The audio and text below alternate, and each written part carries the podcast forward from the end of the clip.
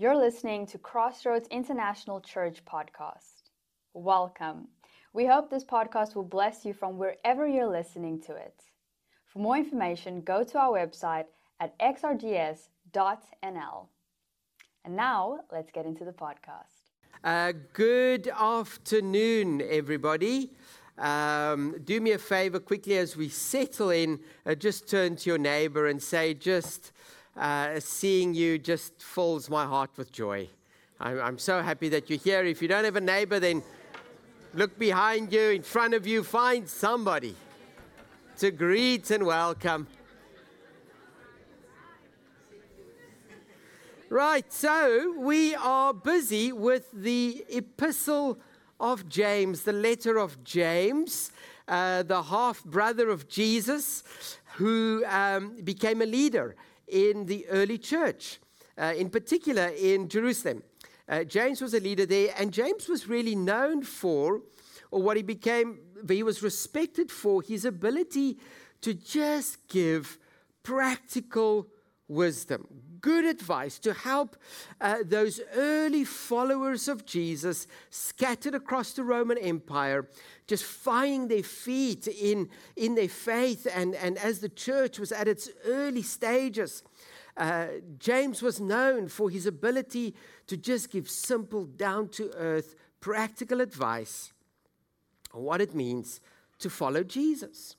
And you can read an example of this. We read about this in Acts chapter 15, verses 13 to 21, um, where James was so respected for giving godly wisdom that helped ordinary Christians make sense of what it means to be a follower of Christ Monday, Tuesday, Wednesday, whether I'm at work or at home or with my friends or wherever. And so, if we understand that, we'll come to discover that in the book of James, in the letter of James, the, uh, James has, and it really is just so practical, uh, several key themes. One of those key themes is this idea of he talks about um, let me show you, let me talk to you about what is true religion, or James calls it pure religion. He talks about, really, in essence, here's what it looks like when we follow Jesus, when we're obedient to Him. This is what pure religion looks like. And what we'll come to discover is so, so that's kind of a big theme for him. And he connects it to a verse in chapter 2, verse 8 and I think we can, as I study the book of James, we can understand the book of James in the context of this verse. Chapter 2, verse 8, where he says, We are called to fulfill what he calls the royal law. Jesus, Jesus calls it the second great commandment. So the first is love the Lord your God with all that you are, and then love your, here's now the royal law, love your neighbor as you love yourself. James says this, and this kind of sits in the heart of the letter of James. And all the other themes, I think we should understand in the context of that verse. So when he talks about here's what pure religion looks like, he then goes on and he talks about stuff like a prayer, unity, having concern for the poor, how we responsibly use our wealth um, the power of our words, how we engage and, and speak to one another. He talks about being not just hearers, but doers of God's word. He talks about pride and, and prejudice, showing favoritism. All of these themes, I think, can be understood when we, when we know that for James, what's important. And that when we are living faithfully and obediently, we always seek to live out this royal law, loving our neighbor as we love ourselves. And all that you read in James, all the themes will be an extension of that idea. So when he talks about words, which is what we're going to look at, at today, it's so that I can love you with my words, my neighbor when he talks about concern for the poor. It's so that I can love my neighbor as I love myself. Responsibly using our wealth so that I can love my neighbor as I love myself. It's all hinged on this idea of fulfilling the royal law.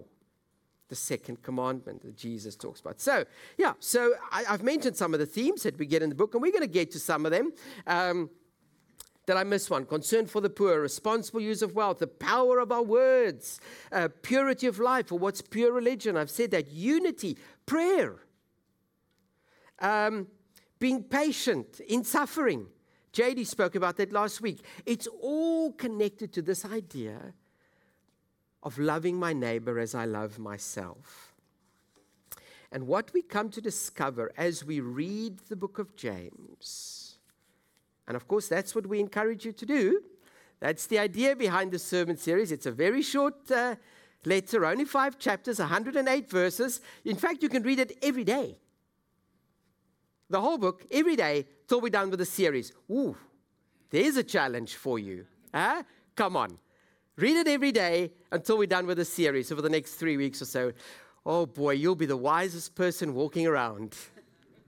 Practical wisdom for daily living book of James. So the idea is, is that it's not just a piece of literature that in the series we're going to dissect and, we, and we're going to um, dig in and, and this and that. That's not. As we look at the letter of James, we discover that what it is is so much more than just a piece of literature that should be analyzed and dissected. It is the living Word of God for you and I for today so that we will have practical wisdom to follow and be more like Jesus. That's what it's about. Okay, so I'm going to pick up where JD left off last week, and I'm going to just uh, focus on the last part of chapter one, um, where he introduces this theme of the power of our words, how we speak is what we're going to focus on today. And then you'll discover that he deals with it not just towards the end of chapter 1, but we see this in chapter 3, in chapter 4, and he keeps referring back to this and he keeps bringing this idea of loving your neighbor as you love yourself with your words. And that to speak life is not just merely a nice thing to do, a nice, warm, and fuzzy thing to do, but it is the faithful thing to do. It is the God thing to do, the right thing to do. It's exercising your faith when you love your neighbor as you love yourself with your words. Okay, so we're going to read from James 1, verses 19, 20, 26, and then I'm going to just touch on chapter 3 and chapter 4. Here we go. Know this, my dear brothers and sisters. Everyone should be quick to listen. Oh boy, slow to speak, slow to grow angry. This is because an angry person doesn't produce God's righteousness. If those who claim, verse 26, if those who claim devotion to God don't control what they say, they mislead themselves and their devotion is worthless. That's harsh. Then in chapter 3, he says this No one can tame the tongue, though. It's a restless evil full of deadly poison. With it, we both bless the Lord and Father and curse human beings made in God's likeness. Blessing and cursing come from the same mouth, my brothers and sisters. It just shouldn't be this way. In chapter 4, brothers and sisters, do not slander one another. Anyone who speaks against a brother or sister or judges them speaks against the law and judges it. When you judge the law, you are not keeping it, but sitting in judgment of it. Those are the passages we're going to look at today. Okay, so we're going to uh, look at one of the key themes in the Epistle of James godly use of our tongues. And in doing so, we are practicing our faith, being obedient followers of Christ, and we are loving our neighbors as we love ourselves. And we're not standing in judgment of the law, as we read in chapter 4. Okay, but first, a little story uh, that as I was preparing this, I was reminded uh, of something that happened, and maybe some of you will remember this. It happened three years ago, July, three years ago, at the airport in Paris, Charles de Gaulle Airport.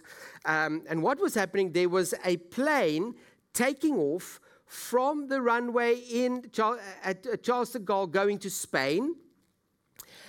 There was another plane coming into land from America somewhere and the air traffic controller saying to the plane coming in for its landing uh, to land on runway 09L. What he should have said was runway 09R. He said L instead of R. L happened to be the runway that this plane going to Spain was using for its takeoff. So you can only just imagine the horror in this pilot's eye as he's on the runway getting ready to take off, and there's a plane coming straight for them. Radios to the tower saying, uh, Houston, we have a problem. he didn't say Houston. There's a plane coming straight for us. The air traffic controller realized his mistake and saying, Abort your landing, uh, abort. And this pilot managed to abort his landing. And apparently, just these two planes missing each other by like 100 meters, you know, by like a hair in aviation terms, avoiding disaster, all because of L instead of R. Words are powerful. And I was reminded of the story as I was reading James. And this kind of really is what James is saying to us. He reminds us of this in chapter 1, in chapter 3, in chapter 4. As I said, there are 108 verses in the Epistle of James. Uh, 22, so it's about 20% of the book, is dedicated to this theme of the power of words.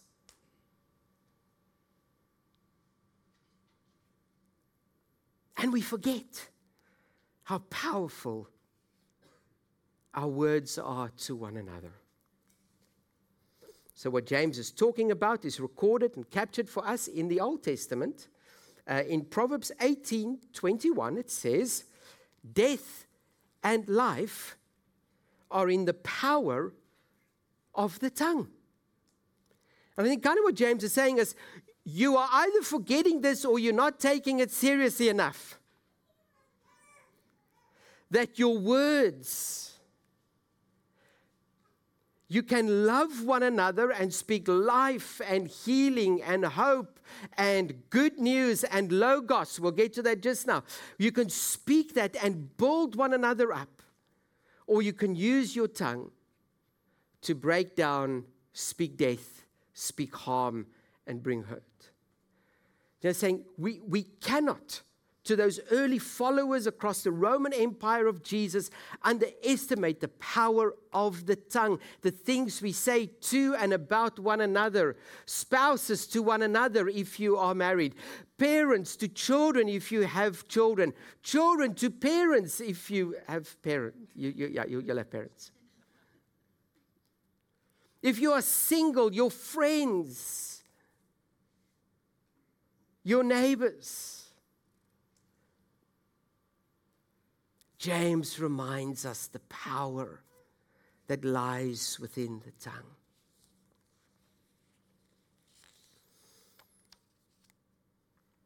So, let me remind you what, what I said at the beginning. James 2, verse 8. Let me read it for us again. Fulfill the royal law found in Scripture love your neighbor as you love yourself. And in that context, James talks about the words we speak to one another. And what he's saying is speaking life is not just a nice thing to do, it's not just a warm and fuzzy thing to do. in doing that, you're fulfilling the law. You're fulfilling the second commandment. You are practicing your faith. You are living an obedient life. This is what pure religion looks like for James. And he's challenging us. Will you consider the words you use when you speak to the people in your life, to your neighbor, which we know means basically everybody? right? Okay, now I hope in the second service that you've all, uh, I hope we've stacked the seats again. Have you all received a card on your seat?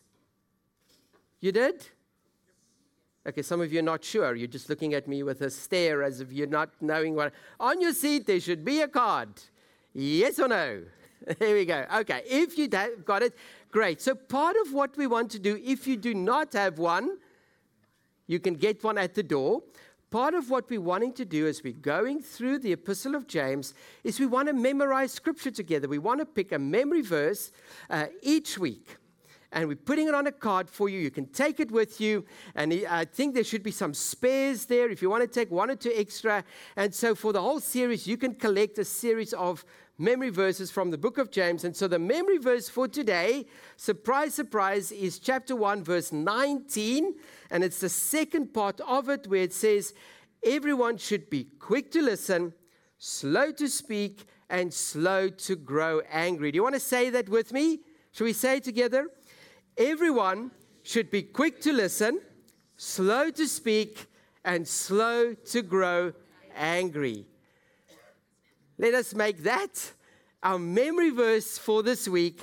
Carry that with you, put it where you're going to see it on a regular basis throughout the week, and allow that practical wisdom of James to infiltrate and inspire your interaction with the people in your life if you have a spouse, with your spouse. If you have kids, with your kids. If you have neighbors, with your neighbors. If you have colleagues, if you have friends, whoever is in your life. Quick to listen, slow to speak, and slow to grow angry. And James reminds us of this because he knows and he understands that most of us do, in fact, the exact opposite. he knows us too well, he knows how we are.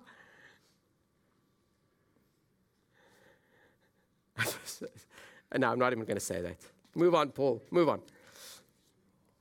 He reminds us because we do the exact opposite.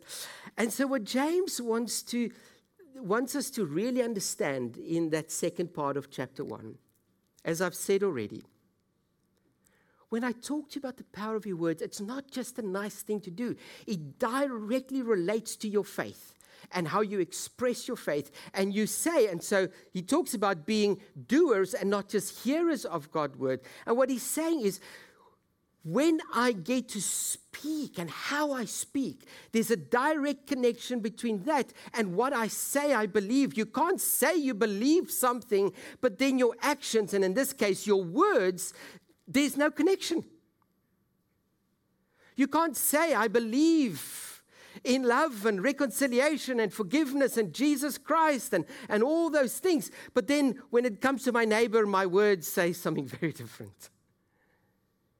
He says, How I speak, there's a connection with my faith. Pure religion says what you believe and what you speak match up. In verse 26 of chapter 1, he says, he says this He says, If those who claim devotion to God don't control what they say, they mislead themselves their devotion is worthless. In the NIV, it says it this way Those who consider themselves religious and yet do not keep a tight rein on their tongues deceive themselves. Can you see the connection he's making between your speech and your faith? And their religion is worthless, it says. I mean, it's a harsh statement, but in some way he's saying, listen, if what you say you believe and hear does not match what comes, there's something that still needs redeeming in you.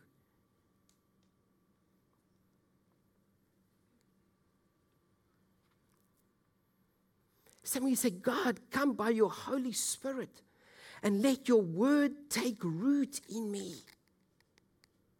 Fill my heart with your word so that that's what comes out, especially when I'm under pressure. How, how do we sin with our words? How do we hurt with our words? Maybe something for you to reflect upon this week. I thought about it and I come up with a few things how we could possibly sin and speak hurt and destruction and death, use our tongue for that. Um, swearing, profanity, making false promises, lying, gossiping. Oh, here's a good one.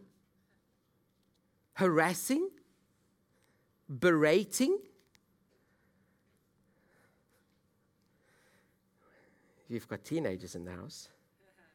Backbiting, belittling, exaggerating. I've never done that. so many ways that if we don't say, Lord, come and redeem my speech. So many ways we can cause hurt and harm to one another. Our words are powerful, James reminds us. I pray that you will hear this wisdom from God's word. They can lift us up, or they can deeply, deeply hurt.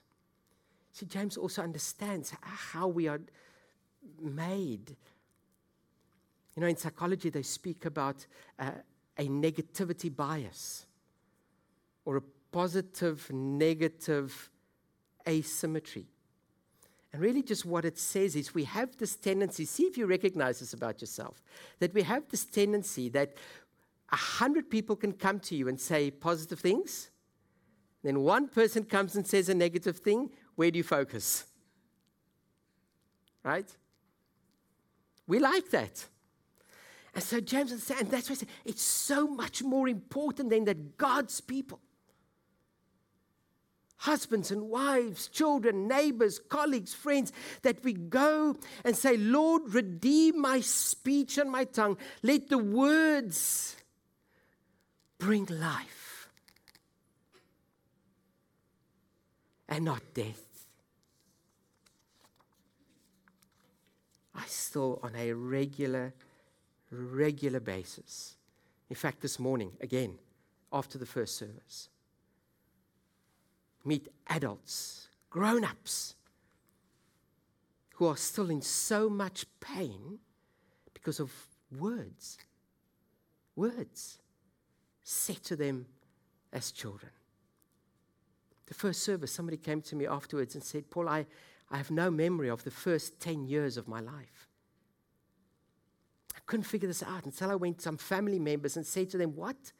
What's up with that? And one aunt saying to him, I've been waiting for this day. And she told him about the first 10 years of his life and the things that were done to him and said to him. And then he realized that as a result, and he'd never seen or noticed before, had done the same with his firstborn child.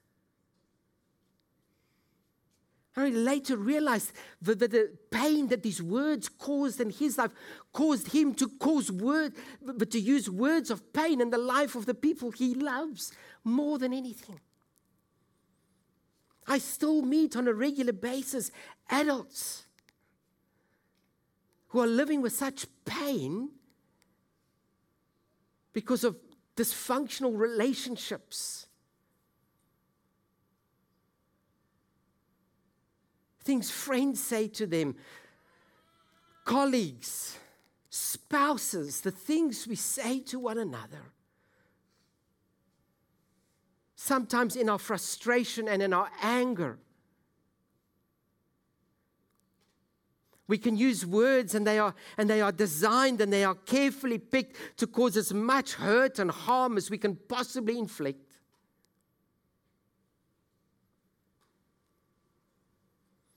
And as I sit in the office, I, I see just on such a regular basis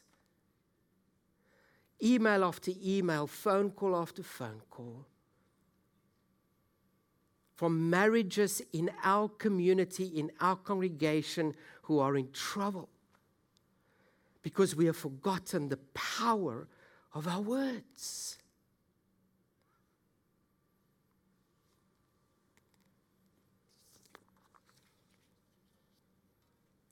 Part of the message of James, verse 21, the beautiful thing, and this is what I want to say to you.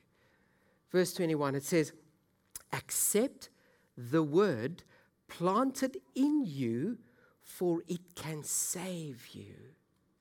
And that word, word used is the same word that John uses in John 1 when he says, In the beginning was the, and the word was with God, and the word was God, Jesus.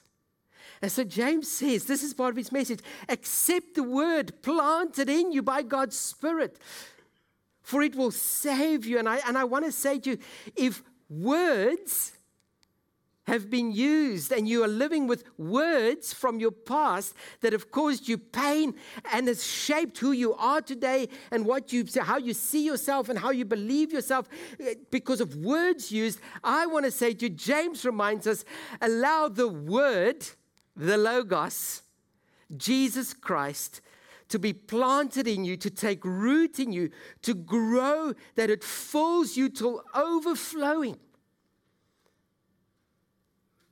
Because the gospel, the good news of Jesus Christ, can save you from even the harshest and most horrible words used in your past. The message of James. I said in the first service, because words are powerful, right? Um, I was in my first year of school, and uh, the teacher gave us our books back, and she put a sticker on on the front of each kid's book, and the kids got like I don't know if you ever got those stickers at school where you know they've got like these squiggly eyes. Anybody? Okay, it's just me.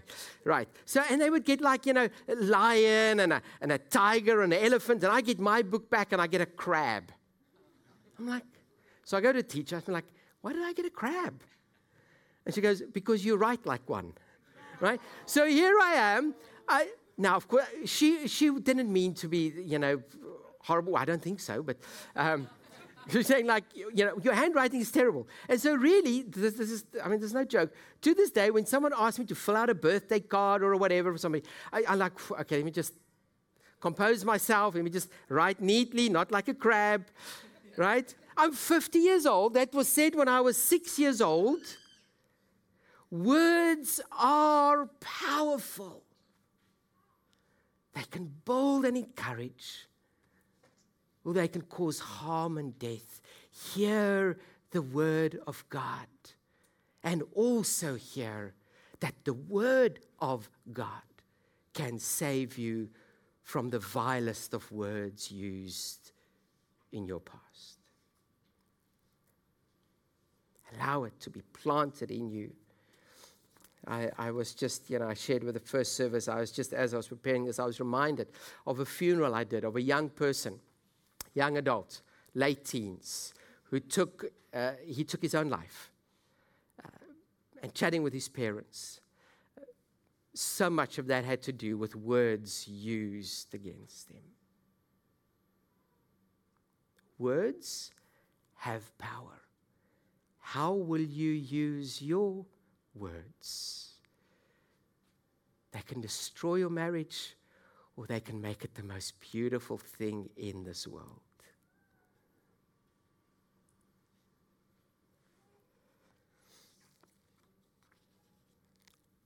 Side note Isn't it interesting how often it's the people closest to us whom we claim to love the most who are at the receiving end of our words of frustration and anger.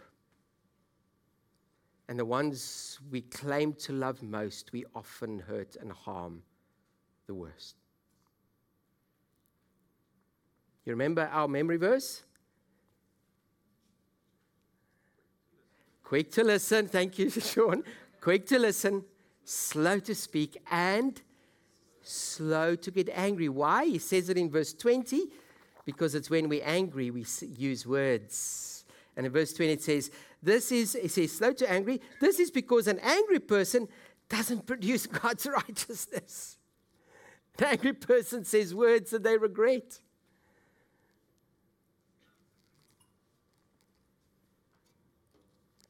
And so for James, he's saying when we speak, we can love our neighbor as we love ourselves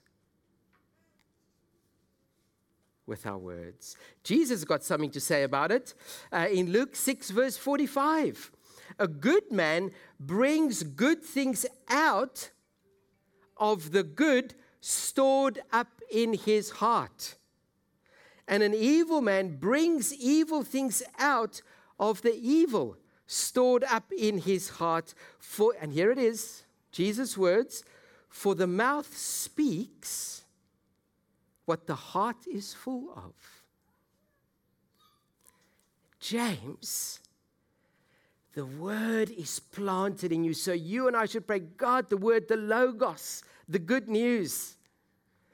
Lord, let the good news planted in me take root and flourish and grow so that it fills me and it consumes me and it transforms me so that when I am under pressure and squished like a tub of toothpaste,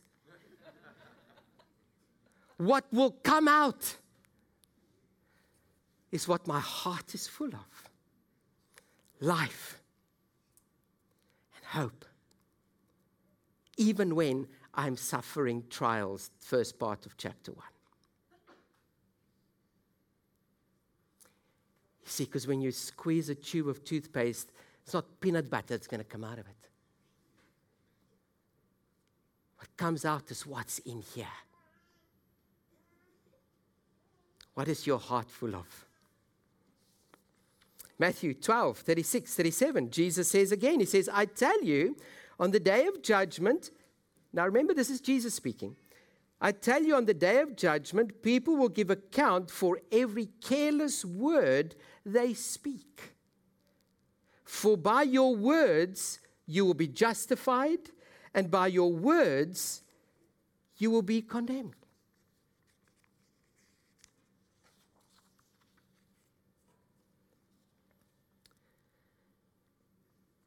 I love the Epistle of James because even though it was written hundreds of years ago, it is relevant for you and me today. It's wisdom that we all need to hear. God, will you put an angel on my tongue? Guard my tongue so that when I speak, I speak life, logos, and plant in the hearts of the people closest to me and the people I come in contact with, plant words of logos, of life, of hope, not words of pain and hurt and death and destruction. And so he says in verse 22, as I conclude, he challenges us. He says, Hey, don't just be hearers of God's word, be doers of God's word. And in this context, you are a doer of God's word when you love your neighbor as yourself in the way that you speak. And then towards the end of chapter 1, verses 26, 27, he makes it really sharp for us. Again, in the context of our words, he says, and especially followers of Christ, people of Jesus, Logos people around the Roman Empire. you have a duty to speak life good news. And then in verse 27, especially to those who have been oppressed by the words of others, who have been marginalized by the words of others, who are poor and hurting because of the words of others. Your calling is to go into the world Go into every relationship you find yourself and speak life. Let us pray.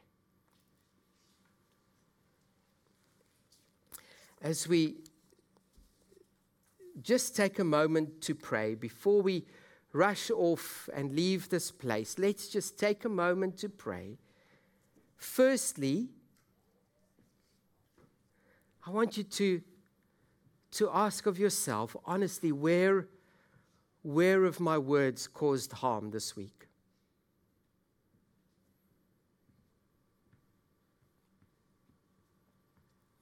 allow God's Spirit to bring to mind and to memory those interactions you've had this week with people, or perhaps even further back than that, where your words have caused death.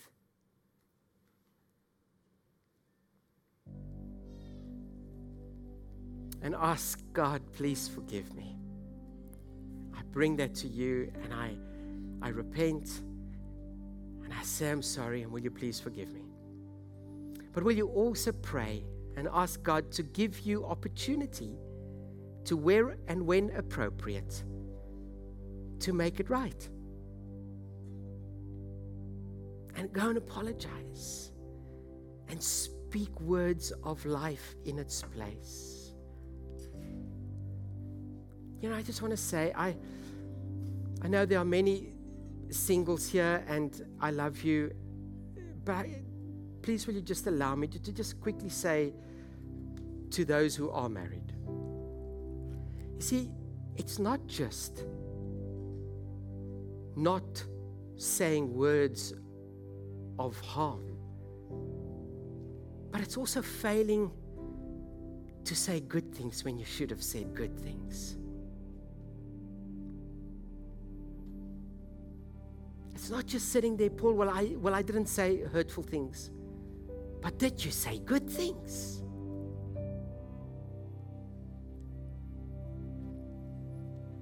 And say, Lord, will you create space and opportunity this week for me to make right?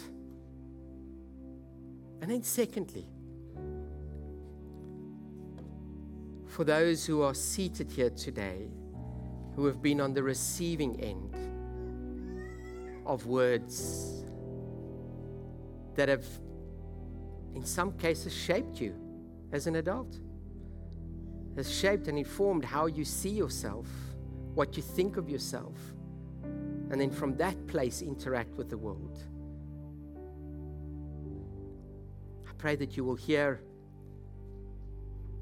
the words of James 1:21 accept the logos planted in you let it take root, for it will save you. And he says in chapter 5 those who are hurting, let them pray. And so we pray. Lord, will you bring healing where our words have caused harm? In Jesus' name we pray. Amen. Amen. Thank you for listening, and we hope that you have a wonderful week. See you next time.